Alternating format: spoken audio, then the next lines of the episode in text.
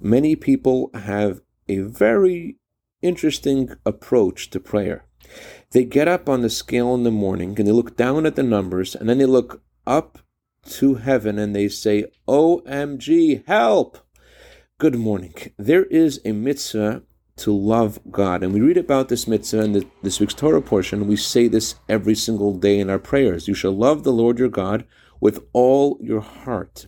And the Talmud explains that this means your heart should not be in a disagreement with God.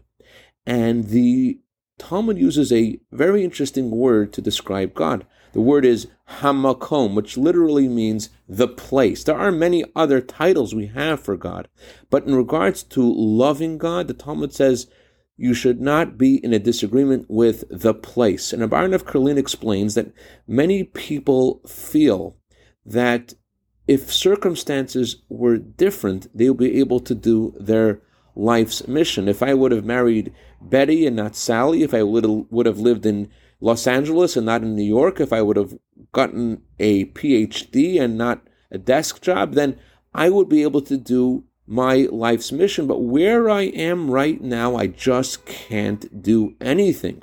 So, of course, we need to pray to God and ask God to help us.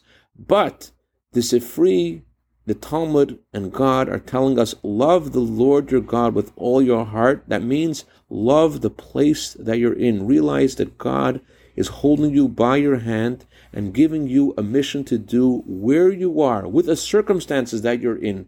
And this is where your mission is, and this is how you personally were chosen by God to make a home for Him.